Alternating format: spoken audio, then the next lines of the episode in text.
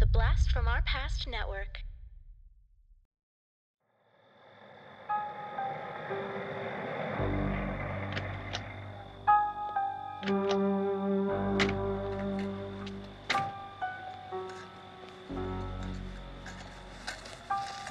Does anybody live here? Well, not since 1963 when it happened.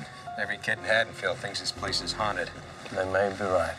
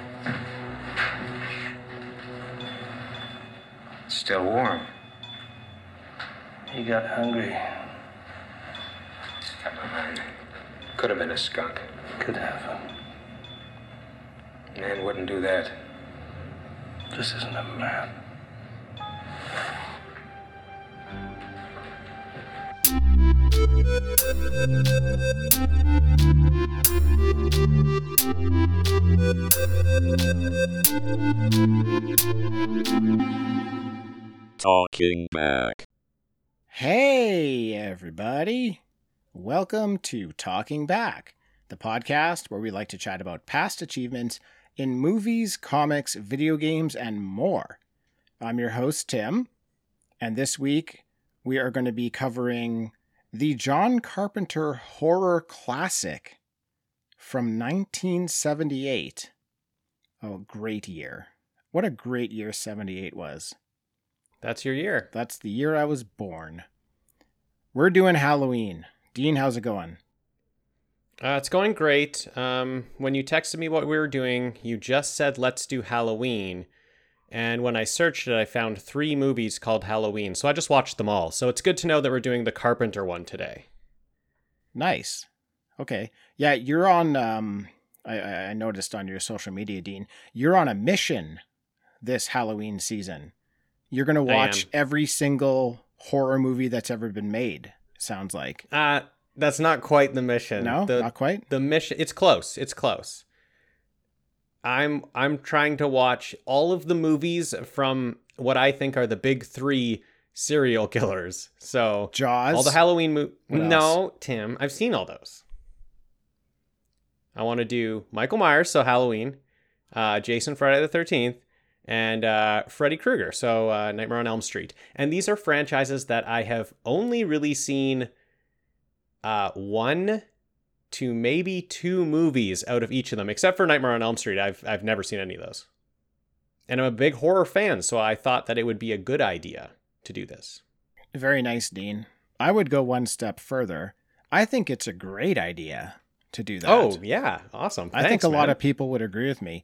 Definitely the listeners. Hey, listeners, thanks for joining. Um, surprised that you came back after the terror of last week's episode. Actually, I'm surprised was- I came back. I wasn't gonna. I was just gonna call it quits. I was so scared last week. I was finally in my element, so I I was I've just been waiting for this week. Oh, I've been having nightmares all week. Good. And now we're doing Halloween. Whose idea was this? I I will say I have been having nightmares ever since I've been watching all these Halloween movies. Yeah. There's a lot of murder in these movies. Nice, nice. Don't you love October?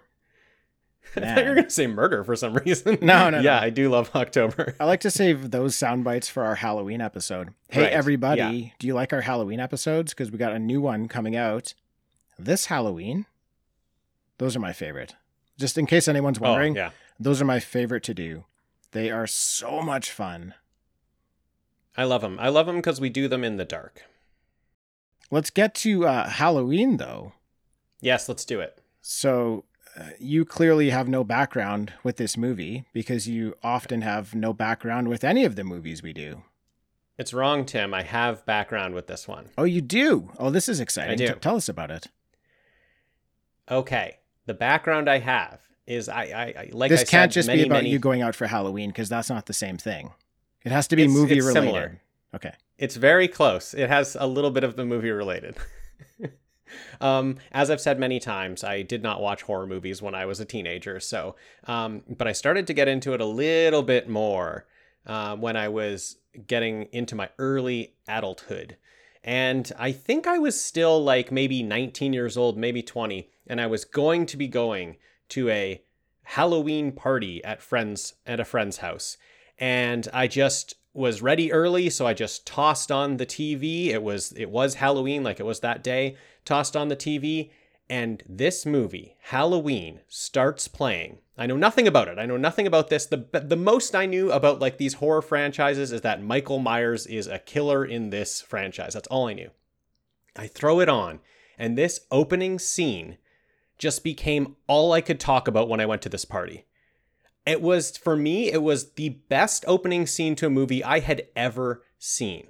And after, I, that's all I could do because I was just a few minutes early to the party. So I clicked it off right after that opening scene.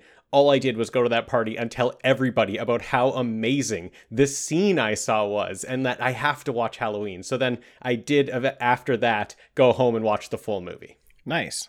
Nice. Yeah. That's fun. What, and was, it still remains one of my favorite openings. Um, it's hard to. I, I, love the opening to Alien, which is my favorite movie. So it's hard to say that it, that it's like I like it more than that, but it's definitely just one of my favorite openings to a movie ever. Nice. Okay. Well, I will give you a chance to elaborate further when we get to that part uh, in the Perfect. podcast.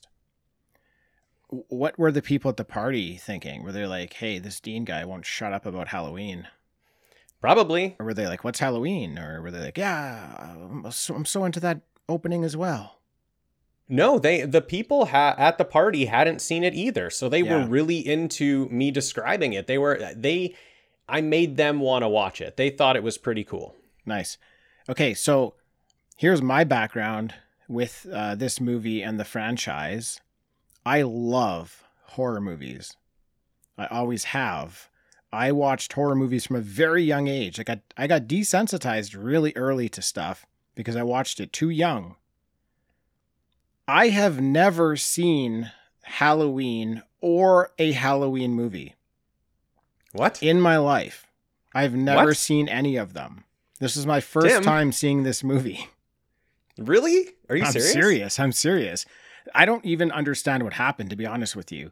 I mean, I, I don't. I don't really know. I think you know. Uh, sometimes you just have like a blind spot in Yeah. some franchises. I don't know what happened. I think maybe like this was a older brother was a big fan of this movie and this franchise. So I think maybe I decided I needed to like find a franchise of my own, and I never Right. watched this one. But even as a huge John Carpenter fan, I never watched this movie. So I came in completely fresh to this movie. And oh my goodness, is it a, a work of art? I love it. Yeah, cool. Michael Myers seems right up older brother's alley. That really, when you said that, I was just like, that really fits. I think he he probably loved this franchise. Yeah, he was obsessed with this franchise. Um, it's so cool. It's so cool to see this for the first time. Just like Yeah, that's very recently because like just when this came out and knowing like eh, obviously I knew about this movie and I knew the history of it and all that and th- this was like essentially responsible for the slasher genre in film. And like I know basically, yeah. I know Psycho comes out, you know, in the 60s and, and has that like um slasher kind of vibe to it uh, and is very influential, but I find Psycho extremely boring. I understand what it did for film.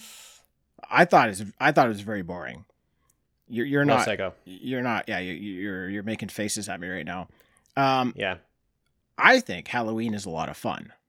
I was not bored at all in Halloween. Yeah, it is a lot of fun. You're right. It is a lot of fun. Yeah, Psycho doesn't really have any fun to it. Um, Halloween is a lot of fun. um it just it created like all these horror slasher film tropes that we know and love For sure. And and like while Psycho was a sort of uh, this person has a knife and is killing people, um, it didn't start like the franchise type thing. You know, Halloween starts the slasher and the slasher franchise, which is like the big thing now. yeah and it started off Or then, yeah. and it started off all these tropes of like the sexually promiscuous teens You know, they're the targets. Yeah. Um, seeing from the killer's perspective is another one. Uh, theme music for the killer. This Mhm. introduces that. And while uh, Halloween did have like the final girl trope where the final girl kind of survives, uh, I, I will give that one to Texas Chainsaw Massacre, which came out uh, four years prior to this one. They did that first. Right. But it's all these different tropes that were just continued on through the horror genre because of this movie. Yeah. And I didn't see it. I had never seen it before. Th- it, that seems wild because like I I haven't seen any of the others, but I had definitely seen this movie. Like this this was a big movie. I'm very shocked that you haven't seen it. Um, it also started like basically home invasion. Home Yes. invasion killing. Yes. So like that's just another thing that's so big in and like I love movies like that. I find them so intense. I find them the most scary. Those are kind of the ones that get me the most is when someone's coming into someone's home cuz that's what I can sort of relate to. That's what I'm sitting on my couch and I'm actually looking behind my shoulder. If I'm turning my shoulder, like turning to look behind myself while I'm watching a movie, it is doing a fantastic job. Definitely. Yeah. Uh, I just want everyone to know that I'm offended by myself for not having seen this movie yet. I just want to clear the air there. I'm offended that I've never seen this before, and I apologize. I owe everyone an apology. I'm sorry. Now, released in 1978 with a budget of $300,000, taking new top spot for lowest budget of a movie that we've covered, this movie grosses $70 million. Yeah, dude. Holy shit. Hell yeah. Wow. Surprised, but then not surprised, but then surprised. I'm surprised the budget's so low. That's what I'm surprised at. Well, Carpenter knows how to, you know, work a For budget. Carpenter and Cameron, yeah, those two dudes know how to stretch the money. It's it's really cool. So obviously, uh, I've alluded to it already. It's directed by John Carpenter, who's also known as the Man, and Yes, he is known as the man. He's also known as one of the best movie directors of all time. He's also known as one of my personal favorite directors of all time. mm-hmm. He's also known as Johnny C. Yeah. He's Carpy. also known as Carpy, the carp the carpenter. Uh, Johnny Hammer, I think some people call him. Yeah. Johnny Hammer, uh, JC director. Yeah. Um, I'm sure there's others. Yeah. Music by John Carpenter. I mean, dude, this is one So of good, the most iconic scores in any movie. I think this movie might even be more popular for the score than the movie itself. Yeah, totally. Um, I actually did know the music well before I had watched the movie. I had yeah, me too. a I had a CD that had like Halloween music on it, and one of the songs was just the theme from this movie. And you know what it is. so I, yeah, we know it is. We love it. It is actually so so good. I oh, I get so pumped when it starts playing. Um, in any one of these movies, like I've just been going through the franchise now and just like watching a bunch of them, and it, it comes up in like every movie. yeah. Um, I've been watching so much Halloween and listening to this music so much that today, when I did my final rewatch before the podcast, uh, my wife made me wear headphones because she didn't want to hear it anymore because she's hearing it in her dreams. She's like, I'm not oh, even having nightmares. I'm just hearing the music in my dreams, Nice, nice. Which is perfect for me. I, I I would love to hear the music in my dreams. Mm. Yeah, you get good you get good sound out of headphones too, so no problem there. Uh, yeah, I actually picked up on some things that I didn't know before because of the headphones. Um, I, I just oh about the music, I wanted to say I read today uh, that Kobe, the great great player himself, would listen to this theme before games. weird. That's weird. Yeah, to get in the zone, it is very weird. Yeah. Screenplay by now wait for it. John Carpenter.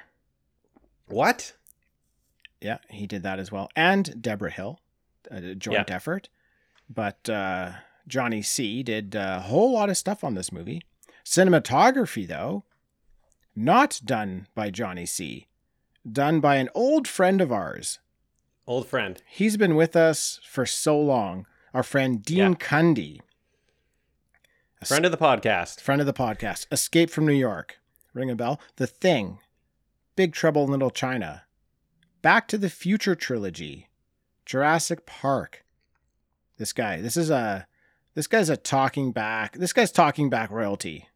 Hi- him for sure. Alan Yeah. Silvestri, for Yeah. sure. Maybe just those two right now. Yeah. Doesn't Dean Cundy put in our one of our favorite performances in Jurassic Park? He puts in a, a, a small performance. Boat guy. Boat guy. Yeah, he's boat guy on the phone. yeah, it's fantastic. Now, in 1969, Carpenter, as a film student at USC, creates an eight minute short film titled Captain Voyeur. The synopsis was a bored computer worker becomes fixated on a woman at work and follows her back to her home. Now, while this was not the catalyst for the movie Halloween, there were striking similarities between the two. So I always love that. I always love when these directors do a student film and then they end up turning that film kind of into like a major franchise film. Yeah. Or when they just have like some idea. They're even just like doodling in class and they come up with some idea and then that becomes one of their movies down the road. It's, Yeah. it's awesome. I Just love those some- stories. Something that drives them, like something just like Yeah. sparks a little fire inside of them and they just have to go with it. I love it. yeah. Now, after seeing Carpenter's movie Assault on Precinct 13, indie film producer Irwin Yablans seeks out Carpenter to direct a film about a psychotic killer stalking babysitters. While the concept was Yablans' idea, Carpenter agreed to the idea as long as he was given full control creatively. Carpenter and his girlfriend at the time, Debra Hill, Ah. begin writing a story titled The Babysitter Murders. Yablan suggests setting the movie on Halloween night and naming it Halloween, and Carpenter agrees. But for Carpenter, Halloween night was never the theme of this movie. His theme was of that one old haunted house that everyone had in their neighborhood. Oh, okay. Carpenter is paid $10,000 to write, direct, and score the film, but secured 10% of the film's profits as well. So he came out okay.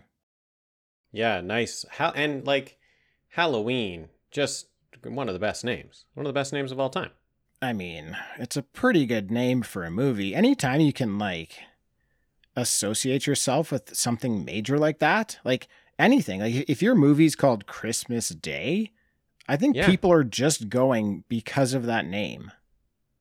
Totally. And they're going to rewatch it over and if it's good, Right. they're going to rewatch it over and over again on Halloween. This is so many people rewatch this thing. Even though there's new slasher movies and there's new movies that come out that they can watch every Halloween they're watching it. They're going to theaters still and watching it if theaters are playing it on Halloween. Like this thing just gets the people watching it. Yeah, this was a cash cow, that's for sure. Yeah.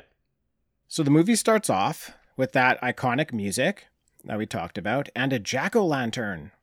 It's perfect. It's we s- perfect. we slowly zoom into the eye of the jack o' lantern and right into the soul of John Carpenter. Yeah, totally, man. We are in there. I love that part. It's Halloween. Yeah. It's Halloween night, 1963. We're zooming in on a house. Now, Dean, this is in case you haven't noticed. We're talking about the intro of the movie here that you love so much. So stop me if you want to interject with your opinion. Okay, I'll let you do your thing and then I'll uh, then I'll talk after. Sounds good. We're zooming in on a house.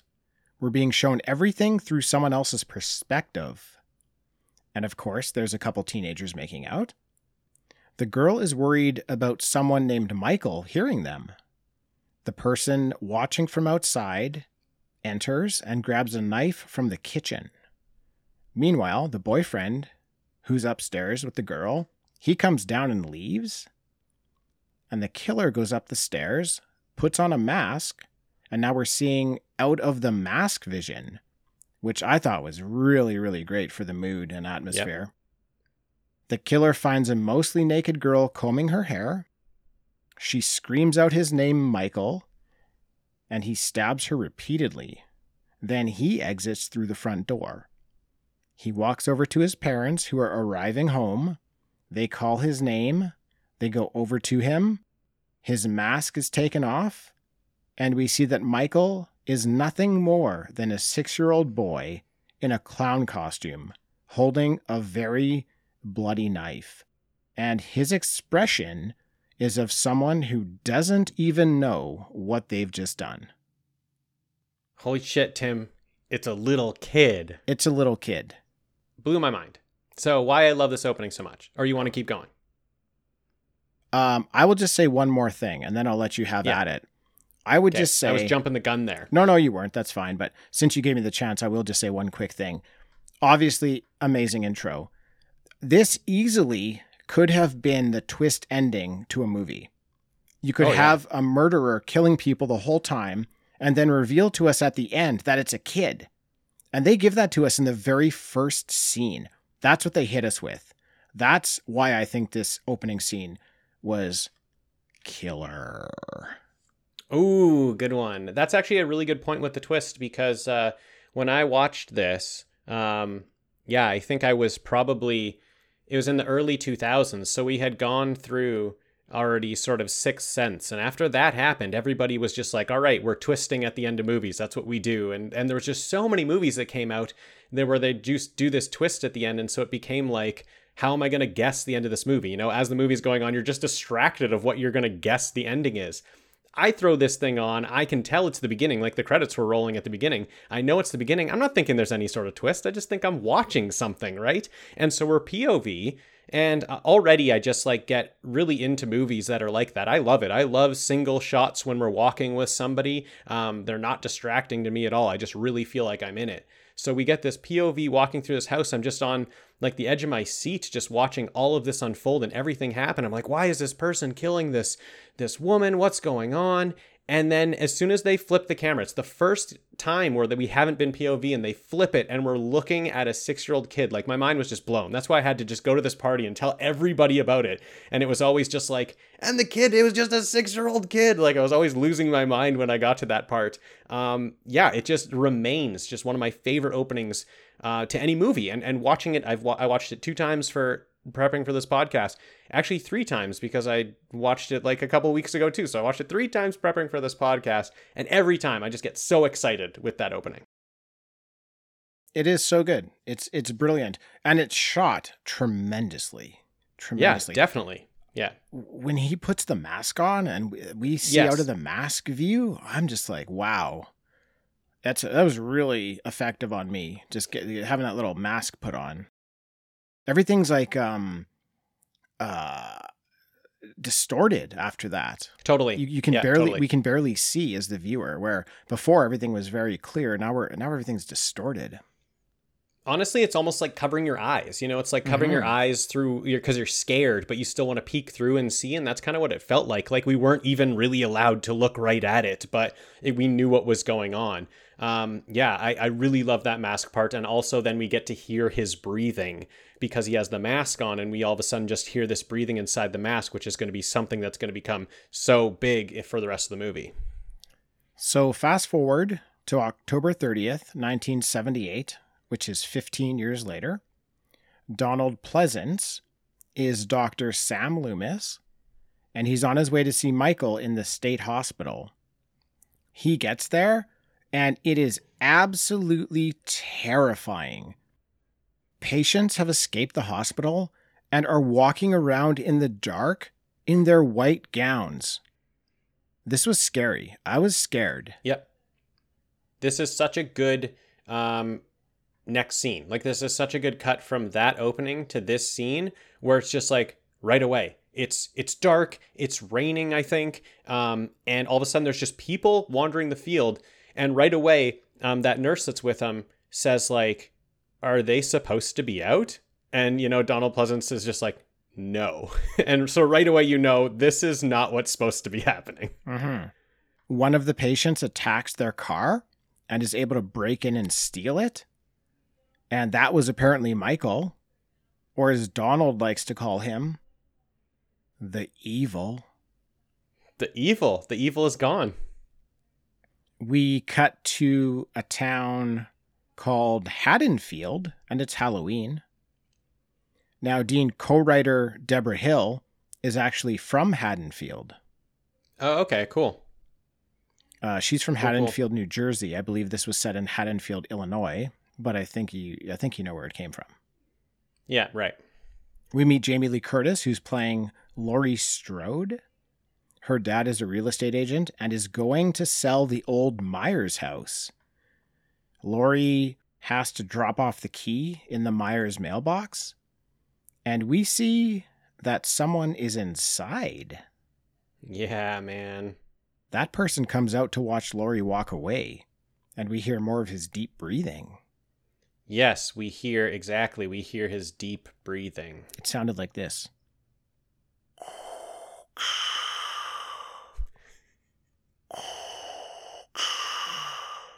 Right? I don't think it sounded exactly like no, Tim. I don't think it sounded like that. That's a different. That's a different uh, uh, imposing figure. Okay. My bad. yeah. Also, the evil though, same goes by the same name. Laurie is then in class and she looks out the window and she sees a masked man standing behind a station wagon watching her. She looks at him twice and then she looks a third time and he's gone. Yeah, this part rules. Okay, go ahead. I've got a thought about it, but I'll let you go first. Okay. It rules because she's in the back of the classroom. I just love how it's shot, and I love how it sort of progresses through this little moment. She's in the back of the classroom, in the back seat. She's just kind of daydreaming, kind of taking notes, kind of not paying attention. She looks outside, and you can kind of just barely see make him out. Like he has a mask on, but you can't really tell he's standing behind a car and a little off in the distance. She looks again to try to just like really see if she knows what's going on and if the, if that if she can tell if that person is looking at her or what that person's looking at. It's just very um it- it's just very mysterious what's happening off in the distance.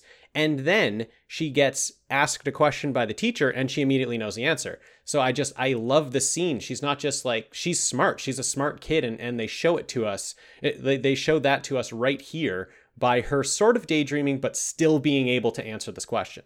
Yes.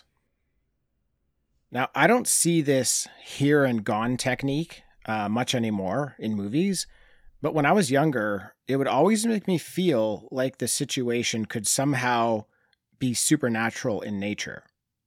And that's what I liked about this, um, because it doesn't make sense that Michael would just disappear like that. Not showing us him driving away, cutting back and showing that he's gone it uh, it makes us feel like possibly something greater or something different is going on. Like maybe he has powers. Yeah. or maybe this is this is all in Laurie's head. Like maybe she's seeing things. So i love the technique for that reason. Like it it um opens up possibilities in my head. Yeah, definitely. I, I I love it too, and I love it even more when it comes up in a little bit here. Now, Michael is wearing his white mask and he heads over to the school to check out young Tommy. He follows young Tommy for a bit, and then we see Dr. Loomis on a highway payphone, and he's warning someone that Michael is coming. And Loomis doesn't see in the tall grass, but we're shown there's another victim of Michael's. So Right, yeah. we're, we already see that he's, you know, he's killed again. Yeah, and his victim is naked, I believe. Like we only see the top part of him, um, but he doesn't have a shirt on. Okay. Do you care to elaborate That- on that? Well, Michael stole his jumpsuit. That's how Michael got his new clothes. Okay, because he was like a gas station attendant. Is that, Uh, yeah, I think. Or he was I like think a, so. or he was like he was like a mechanic A or mechanic, something. yeah. Um, yeah. So he stole his jumpsuit. That's how he got out of the hospital gown. Yeah. Um, what I really like, and I kind of got in the first uh, look at Loomis, but I'm getting it more even now, is that this man is just completely obsessed with this one patient. Like it's almost like he he talks like like this kid ruined him. Like just for 15 years, I haven't been able to figure this kid out. He hasn't spoken a word and he's just kind of obsessed with him. And I, I love that in his character. And I think that I think that he is a, a massive part to this movie um, and a massively enjoyable part to this movie because of the way he's playing this with this intensity. Completely agree. I mean, I absolutely love Donald Pleasence. I think he is Oh, yeah. incredible in this movie. For me, what I get out of his character is that he's terrified all the time. If I Yeah. had to relate this to something else, I would relate this to Ellen Ripley being terrified of the alien creatures. And the only Yeah. way that she's going to conquer her nightmares is to go and like eliminate them herself. And that is his mission. Exactly. He he can't sleep good. He he's not going to have another good night's sleep until he does away with Michael Myers because he knows what this person is capable of or person, maybe not a person. Spoiler alert. But yeah, I love I love that about his character. Yeah, amazing. Love it. Now Michael again drives past Laurie in his station wagon. And at this point, this is where I realized, Dean, that if I had seen this movie as a kid, it would have completely scared the shit out of me. And For sure, man. you talked a little bit about it before. It's because you have this nice suburban community that, they, that they've showed us. We've seen the the school a couple of times. Uh, we see kids playing. The streets are very nice. There's nice trees. Seems like a really nice, normal community, like something that we grew up in. But now you Yeah. have the thing that people are most scared of in their nice, close knit community, and that's a stranger or a kidnapper, or in this case, a psychopathic murderer. Yeah. That kind of like, you know, distracts from the pleasant community feel that you have. Now, when I was younger, we always had to be aware. This is like back in like grade one and grade two when I was very, very young, but I remember it. We always had to be on the watch out for a black van with no windows. Mm, And if you see that van, you call the police. And interesting. I had to report it one or two times. And I don't I don't remember what even was up with that van. I think it may have like approached a kid and tried to get the kid to come into the van, right. but I remember seeing it and shitting my pants. And me and my buddy just running, like running away. Like Yeah. if I had seen this movie, you know, around that time, this really would have resonated in a terrible way for me.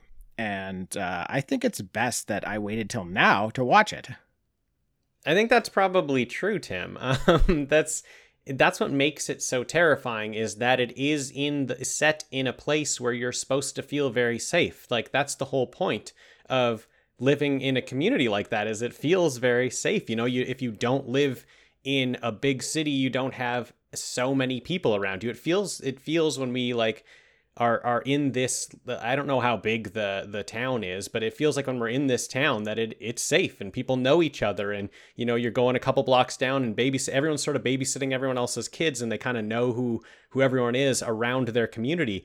Um yeah, it just it it injects this terror into your safe space and it's very scary. Like I said before at the beginning of the episode, it's just like kind of the one thing that really scares me is this type of thing. Yeah, I think this is what scares a lot of people. Like I think it beca- Yeah. because it's real, right? Like if if you um if you're going to be scared by Dracula and you're going to be sp- scared by the Wolfman, and you're, you're going to be scared by stuff like that, um, it is a little bit easier to get past because you can tell yourself those are not real things. But you cannot Right. tell yourself that like kidnappers and you know people like that coming into your community are fake because they're not. So it's just that that terror you can't get past.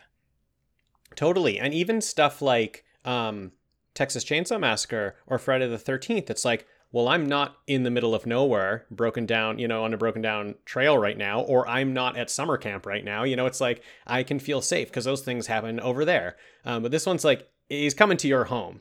He's coming to your home. He moves incredibly slowly, but is also everywhere somehow. If you watch him move, it's slow, but also he must be extremely fast. And he can disappear. he can disappear. He can disappear. Now we get this very iconic shot in the movie here of Laurie walking down the sidewalk, and we see Michael standing on the sidewalk, and then he disappears behind the bushes. Shortly after that, Laurie sees him standing in some laundry that's air drying in the yard, and again he immediately disappears. So they are continuing to play on this idea of whether or not Michael is real or something else, supernatural or in Laurie's imagination. Yes, and this is the part I love, is the part by the laundry, because when he was by the school, she looked away for a second and looked back and he was gone. The laundry part, he is there.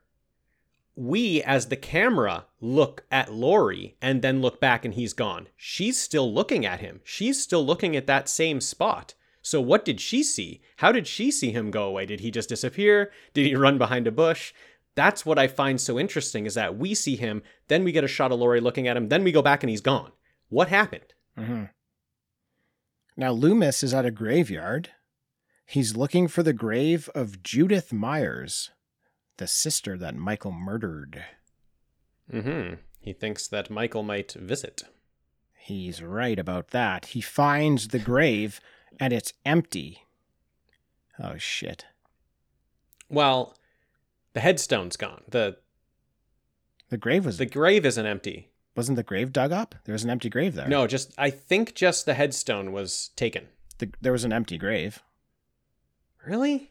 Yeah, maybe that wa- Okay. maybe that wasn't her grave. I think I'll tell you what, pa- pal, paleo, paleo, bro. I'm not sure why I just said that. Paleo, bro. I'll tell you what. I think he stole the headstone, and I think he stole the body. Yeah, well that that does make sense. Um, I just I don't really remember the open grave. That's all. I just Oh, there. so it just maybe it might just maybe be the way I was looking at the scene. I just might not have understood what I saw. I saw a hole in the ground, and I thought that that was just the headstone, but that could have been the whole grave. I just maybe missaw it. I think that's a pretty big hole for a headstone. Okay, I think the my perspective was off because it was just a shot of the ground. So I think I was just off a bit. I didn't notice the headstone gone. What I noticed was that there was like an open hole in the ground, and I thought that the Right. body had been dug up. But I'll tell you what, Tim. One of our perspectives was off. we, we might be I don't know. We might be working with the same information here. The the gravekeeper there, he did mention like oh, those those damn dirty kids always coming in here stealing stuff. I assumed that it was the body because there was a hole in the ground. hmm But at the same time, his reaction might not have been severe enough if they had actually dug up a body.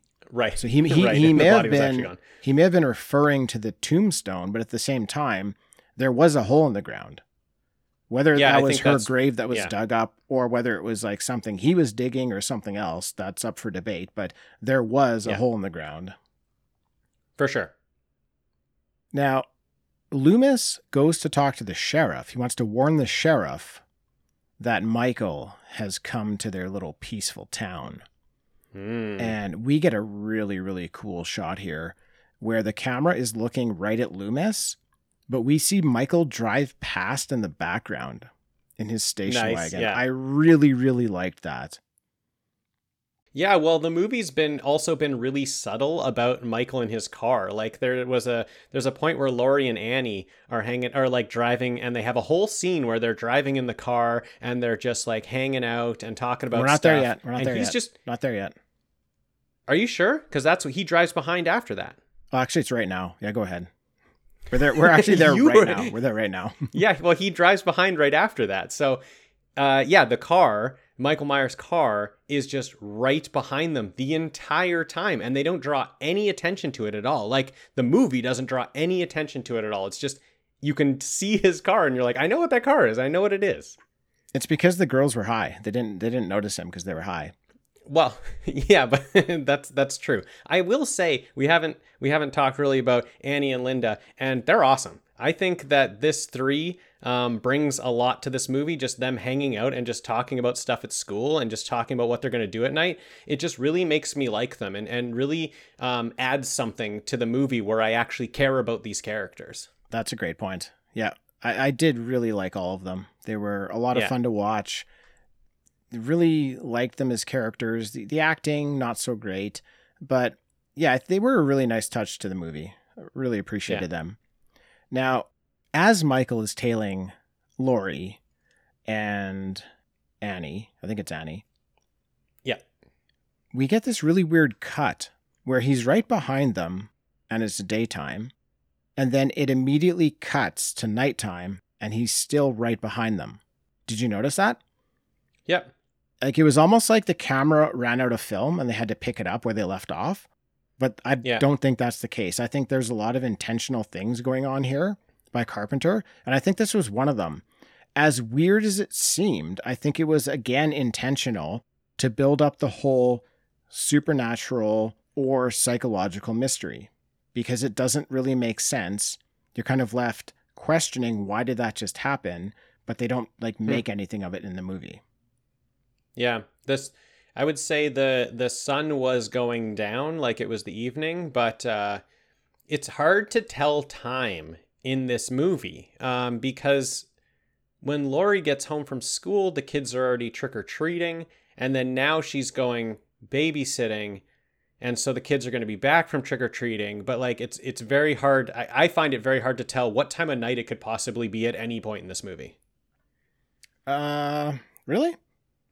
Yeah, and well, and I think th- because of that, because of the sort of light and darkness thing that we just jump right into it, and all of a sudden it's just like now it's night, even though we didn't really even cut to night. We were just driving somewhere that obviously isn't very far away.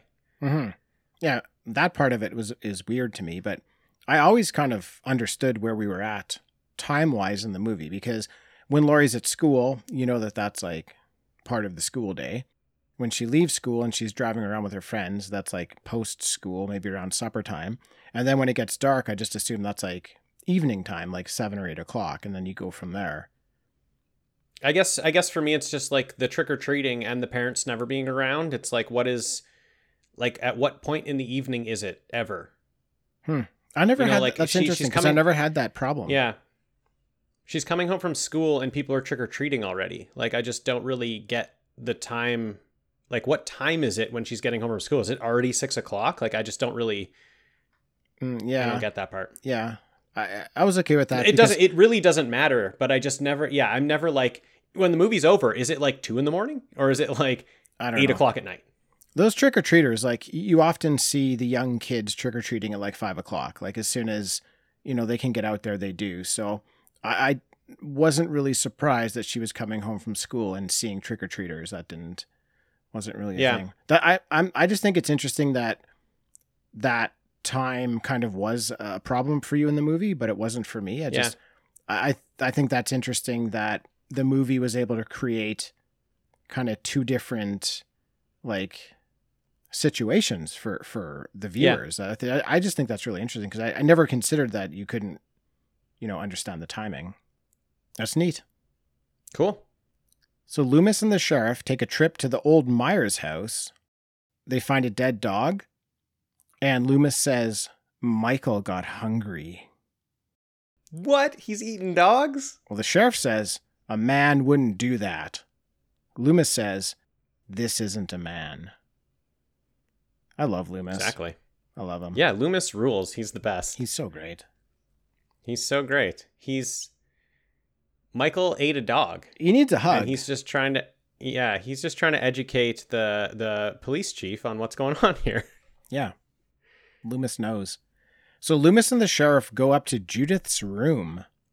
And Loomis is explaining to us that when he met Michael all those years ago, there was nothing left of Michael's mind. He didn't Mm. understand good or bad. He had black eyes, the devil's eyes. Oh no. Loomis knows Michael has been to the house because he's eaten a dog already. And Right. he knows he'll probably return, so Loomis wants to hang out and wait for him. So that's what he does. Yep. So Laurie's babysitting young Tommy, and holy shit, they're watching the thing from another planet. I know, man. This is wild. This is amazing. Like, Yeah. Carpenter famously remakes this movie four years after Halloween. And my goodness, I was so happy to see it. It was amazing. It's it's fantastic. I love seeing stuff like this in movies. Um, it's because it's because Carpenter's a, a fan of this movie, so he would want to remake it, and that's Yeah. why he puts it in his movie. It's just so awesome. It's so awesome to see. It's like I, I in um in Nolan's first movie, Following, they go to like a door and it has like Batman stuff on it, and you're just like, this is such a low budget movie. He must love Batman. And I felt the same thing when I watched this. I'm like, oh my goodness, he just actually loves the thing. That's amazing. Yeah, that was I was really really cool, especially seeing it for the first time now and being such a huge Yeah. fan of the thing.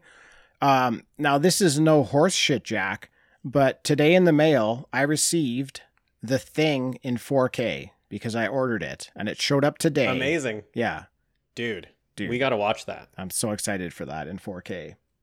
It just happens to be not only one of the best horror movies of all time, but in my opinion, just straight up one of the best movies of all time. Yeah, Toss in my out there. opinion, it's one of the one of the best two movies of all time. Oh, well.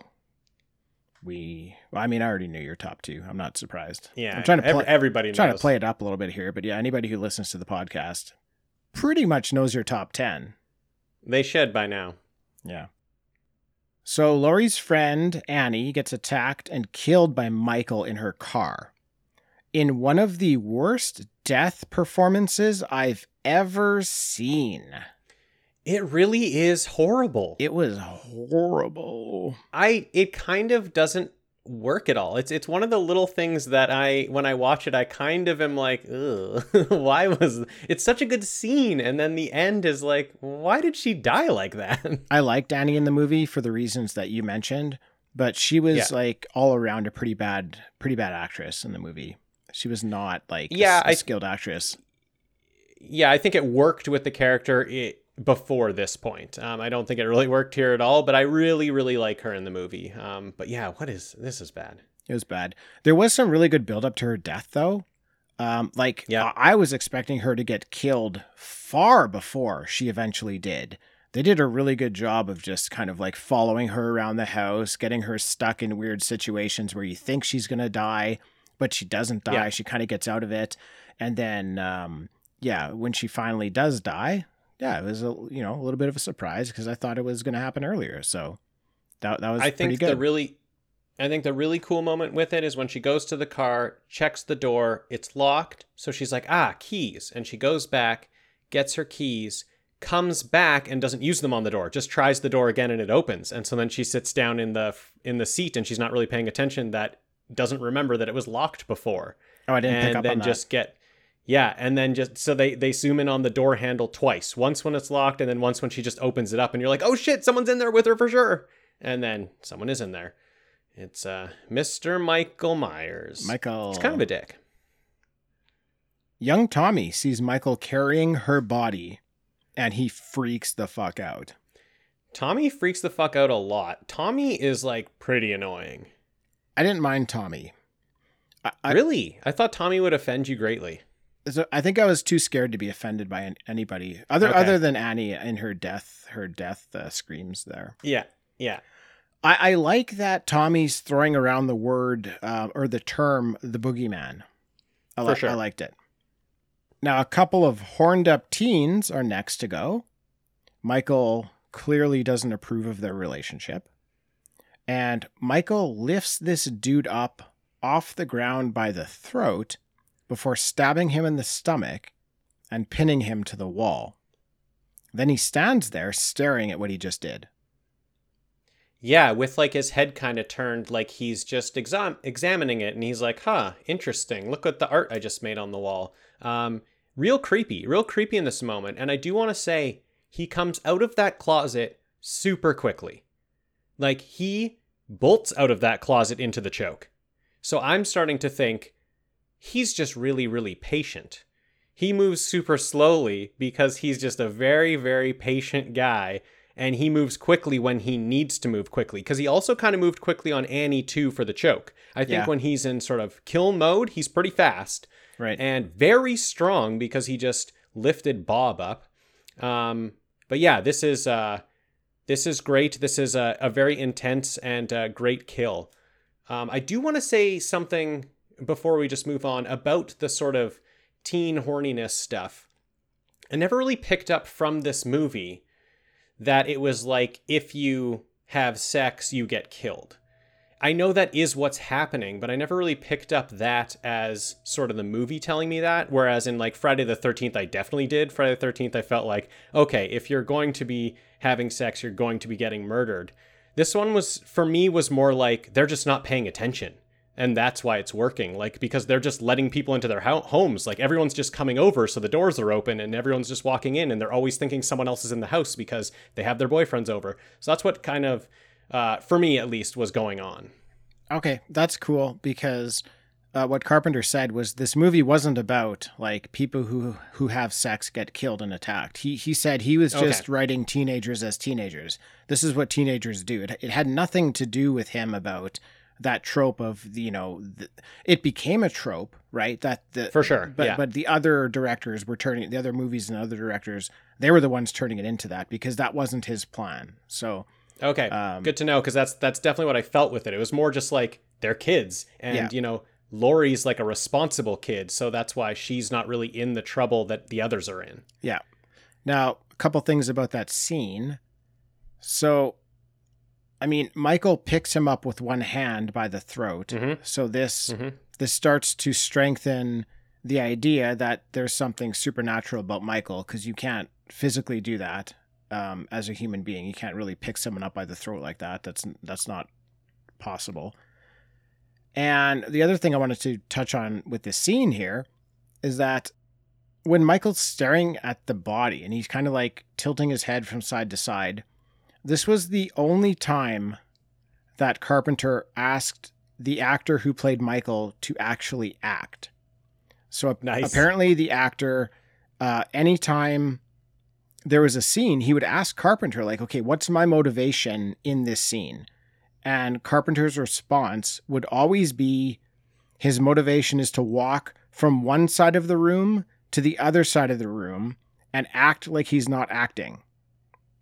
Amazing. But here, this was the one spot where Carpenter actually gave him direction and said, I want you to kill him and then look at his body and pretend you're looking at butterflies.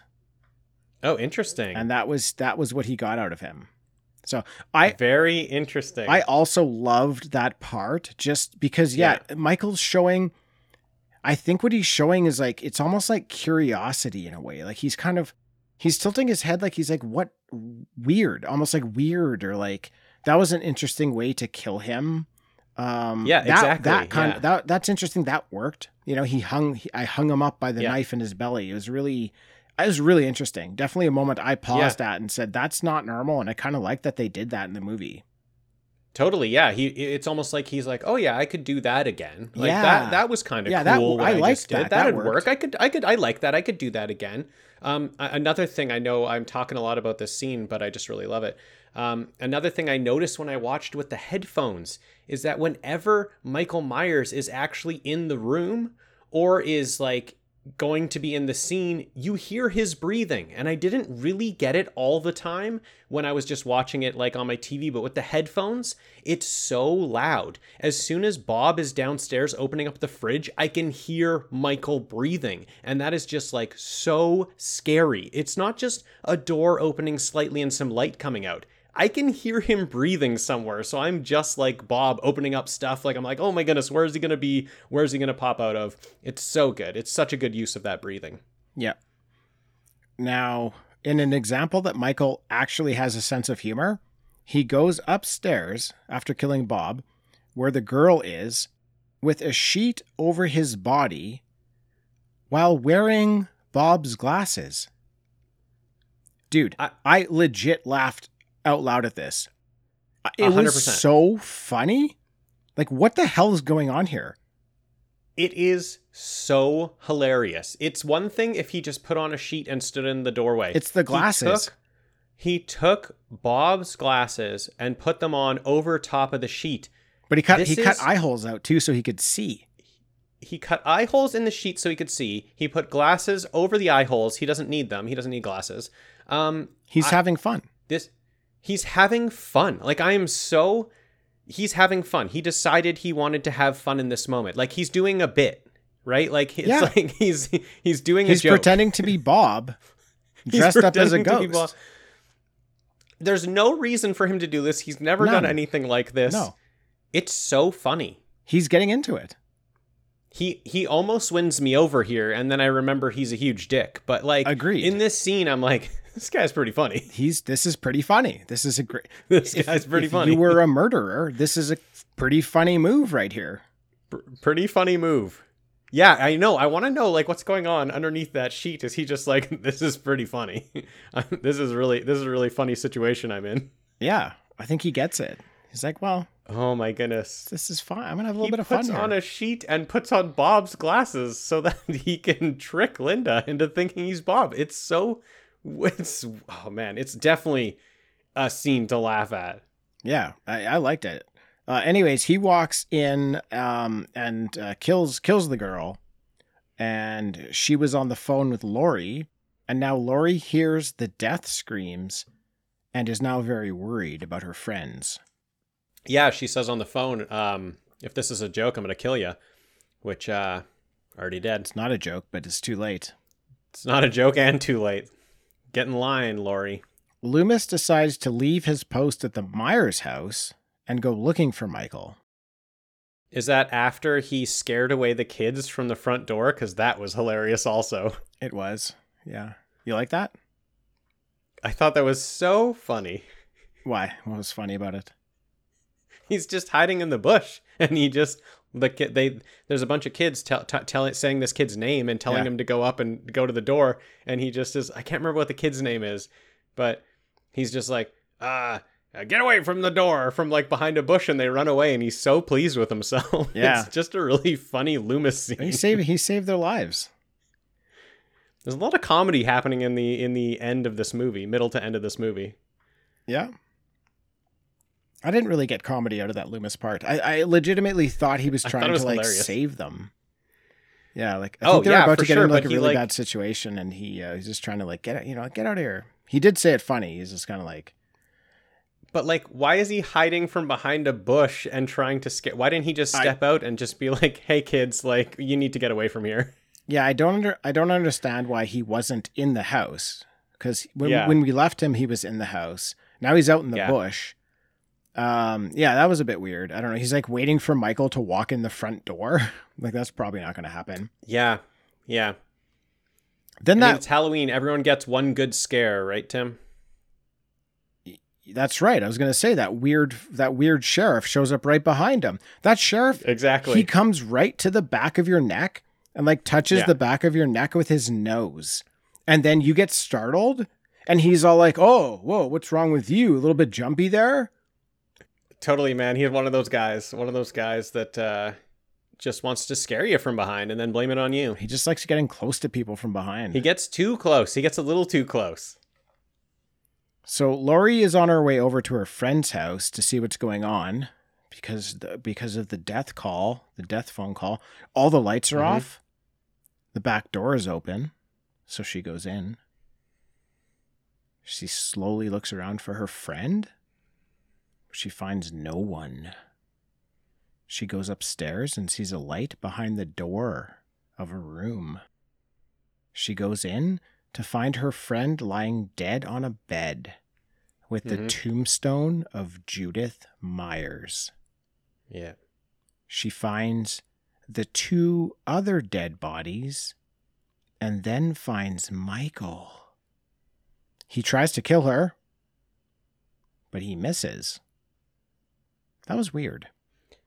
That was weird. Um, but an incredible reveal of Michael where she backs out out of the room. And he's kind of in the And shadows. backs- Yeah, she backs exactly. She Oh, backs into man, sort of a was so doorway and he's in the dark room and slowly we can start making out his oh, face, just the mask. It's so good. It's such a good reveal So that scary. now that I've watched a bunch of the movies they've used a ton of times and is very effective, but it's so scary. It's so good. So but yeah, he scary. misses her. He has her lined up and he completely misses.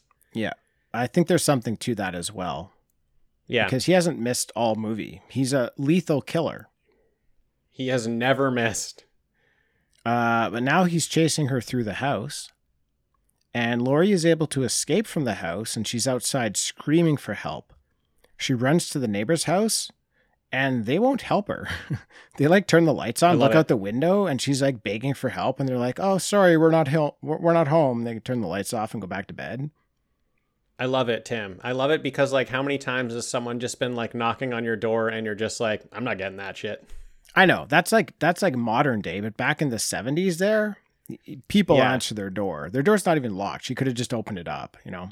She could have for sure. Yeah, no, but I liked it. I, I thought it was good. I thought it was another thing that's like really scary, like trying to tell you something that's really scary about like this good environment that you're in. It's like, but if you actually go to your neighbors for help, they won't be there to help you. You know, they'll be friendly to you during the day and everything, but when you go to them for help, they are going to shut their door and shut off their lights. Hmm Maybe they were just out of candy, and they're like, "Oh, we got another." they could have been out of candy. Yeah, that's here." true. Yeah, that's That's, what you true. do on think they were Halloween when you run out of Yeah. candy. You turn your lights off. Yeah. There's just nobody on the street right now, though. This isn't. This is Yeah, sort of just another later- thing that later gets me the evening. confused. Yeah, it gets me a little confused with the timeline because I was like, is there really just nobody trick or treating? Like, I guess Yeah, this takes late. place over maybe. I guess if it takes place over like five hours, then I get it. It takes place over the whole day. Yeah, it's just it's it. No, I know that, but I mean like the killing part. If the killing part happens over like a bunch of hours, then I get it. Like when when when Michael's killing everyone in the other house. It probably takes place over three hours, and I think Yeah, I so think then- how we're able to see that is by the movies that that young girl's I- watching exactly. on the TV because she goes Yeah, through a couple of scary movies. I think it's Yeah, about a yeah. three-hour period, and yeah, I guess it would have taken Michael like a bunch of time to set up all that stuff in the room, to set up the tombstones, set up all the bodies. Sure. So that makes sense that it would have taken some time. Yeah. So Laurie is able to wake up Tommy and he's able to let her into the house. And this is weird. She goes, she gets into the house. She's still obviously scared that Michael's around. She goes and checks the window, sees that the window is open, and instead of closing it, she just curls up in a ball on the floor. Almost like she's just like giving up or something, or so scared she can't close the window. Yeah, I, I never really got it. And this last time I watched it with the headphones, Michael's breathing is super loud in this moment. So I know he's in the room. So I'm scared as well. So like I, I don't Was I he already in the room or did he come in the window Yes. after that? As soon as no, as soon as she closes the door and like looks at the room, I can hear his breathing immediately. How's he in the room already? I don't know, Tim. Maybe one of those supernatural things. Yeah, I think so. Okay. That's cool. Uh, so she just gives up then, I guess. So Michael tries to attack her again, and once again he misses. Yeah. And then Laurie stabs him in the neck with like a some sort of like crochet pin or something like that. yeah, like a sewing needle. No, uh, uh knitting needle. Uh, that's not quite enough to stop him though. He comes. She thought it was though. She did, yeah. He comes after her again, though. And the second time, she's able to stab him in the face with a coat hanger, then gets his knife and stabs him with it. And that is Perfect. still not enough to stop him. That's not the end of the movie? No, Michael sits back up. Tommy runs out of the house, and Loomis, who's wandering the street, sees that. And then Michael grabs Laurie and is choking her. And she pulls off his mask here, which was really cool. I really liked Mhm. that. We get to see his face just for like a fraction of a second. He looked a lot like Bill Hader. Interesting. Yeah, that's what I got from like a very quick reveal. Interesting. It looked yeah. like Bill Hader. Anyways, I want to watch it again. yeah, Loomis runs in and shoots Michael a bunch of times. Michael falls off a balcony to the ground below. When Loomis goes over to look at Michael's body, Michael's body is gone. And the end. Tim, how could it be gone? He's supernatural, dude. Yes, he shot him six times. I know you don't know that. It's from the next movie, but uh, it's a classic Loomis quote. Yeah, okay, well, I shot him in the heart. here's um here's a quote from Debra Hill, the uh, Oh, the cool. co-screenwriter. Yeah. Now, she said about Michael the idea was that you couldn't kill evil. That was how we came about the story. We went back to the old idea of Samhain, that Halloween was the night where all the souls are let out to wreak havoc on the living, and then came up with a story about the most evil kid who ever lived. And when John came up with this fable of a town with a dark secret, and someone who once lived there, and now that evil has come back, that's what made Halloween work.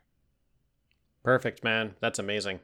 As I was watching this movie, that's where I felt like I was getting to with Yeah. with the, the slow pacing of the way they revealed things like the way that they showed michael then showed him disappearing um like again coming at this with a fresh perspective my understanding of this movie was that michael myers was just a person and i didn't Right. know he was going to get like stabbed in this movie i didn't know he was going to get shot i just thought he was this character who like murdered people and avoided any sort of damage. I didn't know there was any supernatural level to him. But as I was watching this movie, I started to think, well, they're doing lots of cool things here that leave it up to my imagination what's going on. And then when we got to the end, I was like, that's really cool. That that's kind of what's going on here is that he's not just a normal guy.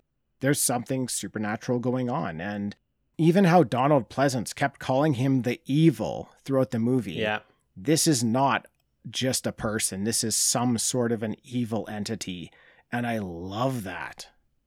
Yep. I love it. It's one of the things that I just I, I really really love about this character is that um, he he is like in a in a man's body, but he is showing strength that a man can't have. He is showing quickness that a man can't have. Um, he is yeah he is showing resilience that a man can't have, and uh, I love it. He is the boogeyman. He is supernatural. He is evil. He is unkillable. You can't kill the boogeyman. So that's why these movies can keep going and going and going because they can do whatever the fuck they want in every single movie. And he is always going to come back. And I'm always going to love it when he comes back um, because I, I love Michael Myers being the boogeyman. I love it. I love that uh, you can't stop him. Amazing. Yeah, it's fantastic. It's great. It's uh I love this movie. Perfect movie. Like I just it, one of my favorite movies. Um I have really enjoyed going through the rest of the series and finding out more about it. Um, it is a franchise with very complicated timelines, um, but it's been yeah, it's been super fun, and I, man, I I think I said back on the Friday the Thirteenth episode that like Jason was my killer, and that's probably just because I had seen more of those Friday the Thirteenth movies. But now that I'm just like walking through this thing, like I love Michael Myers so much, I'm just so deep into it right now that I can't see liking any other franchise more than Halloween right now. Nice. Yeah, but it's the first one I'm on. It's the first horror franchise I'm on of the three. So we'll see once I get done everything. But right now, it's just it's on a high. I'm loving it. Yeah, that's cool. Um, I I can't believe Loomis didn't get killed. I was one hundred Oh, I know, percent certain watching this movie that Loomis was going to get killed. I was waiting for it. I I was pleasantly surprised they didn't go that route, which was Yep. totally fine with me. And obviously, they use Loomis further in the franchise um, because you're, I hear you alluding to it, and I like that. I like that he comes back. But my goodness, if if you know, 30 minutes into this movie, if I had to choose one character who was for surely going to die, it was going to be Right. Loomis. And he didn't die. Yeah, Uh, very Yeah. surprising. good point. Loved it. I really, really like this movie. Uh, I will definitely watch this movie again many times. It's just, there's something Yeah. really, really fun about it. It's shot really, really well. The way that they make this town look in fall is so perfect. And this movie was shot in the spring. Yeah, that's amazing. Like leaves are falling. That's all that's all fake. They had to do all that. It's just like one of the things when I was watching it was I, I just really felt like I was there on Halloween day, Halloween night, Yeah, in this kind of cold town, which is like what our town is like at Halloween. You know, it's cold and leaves are falling. yeah, and they did. I just thought they did such a good job. Then after the fact, I read that they uh, they shot it in the spring where it was warm and they had to bring all that stuff in. Right. people were overdressed, and they fooled me. They completely fooled me. So, I just it's Totally, an yeah. excellent job by Carpenter all around. Um, amazing movie. It deserves all the accolades that it gets. Yes. I um psh, uh, I'm a fool for not having watched it sooner and I can't wait to watch it again. Yeah, totally. It's you. You said it off the top. It was three hundred thousand dollar budget, gross seventy million. Like, there's a reason. Um, this movie is great. It is one that I'm gonna watch many Halloweens over and over. Like I already have. I've already watched it a bunch of times before this. Um, love it. Great movie. I love how it ends. I love that it's a Carpenter ending. He seems to just leave these things off, Yeah. sort of just like, oh, we did the thing, and now it's like we don't know. The world's still kind of screwed. Yep. I love that they go and look and the body's gone and it's just Laurie's crying and like just just this puzzled look on um, Loomis's face. It's so good. It's such a perfect ending. And then the breathing. We go through all the rooms of the house and we just hear him breathing. And throughout the movie, he's been in the room when he's been breathing. And we went to every room in the house as the movie's fading out and he's breathing in all of them. And I'm like, holy shit, this sucks. Man, Yep. like he's gonna be in one of these rooms, he's gonna kill one of them. I'm so afraid. Such a perfect ending. Love it. Dean, thank you for joining. Thanks, Tim. We'll see you next week for another spooky episode. And thanks everybody for listening, and we'll catch you next time. That was scary.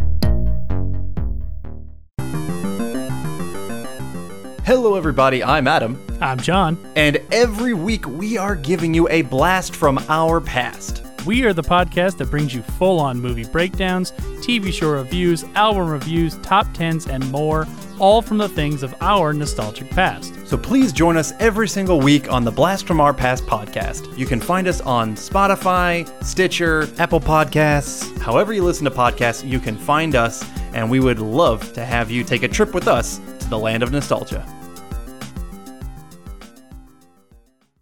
That's it for another episode. Thanks to everyone for listening.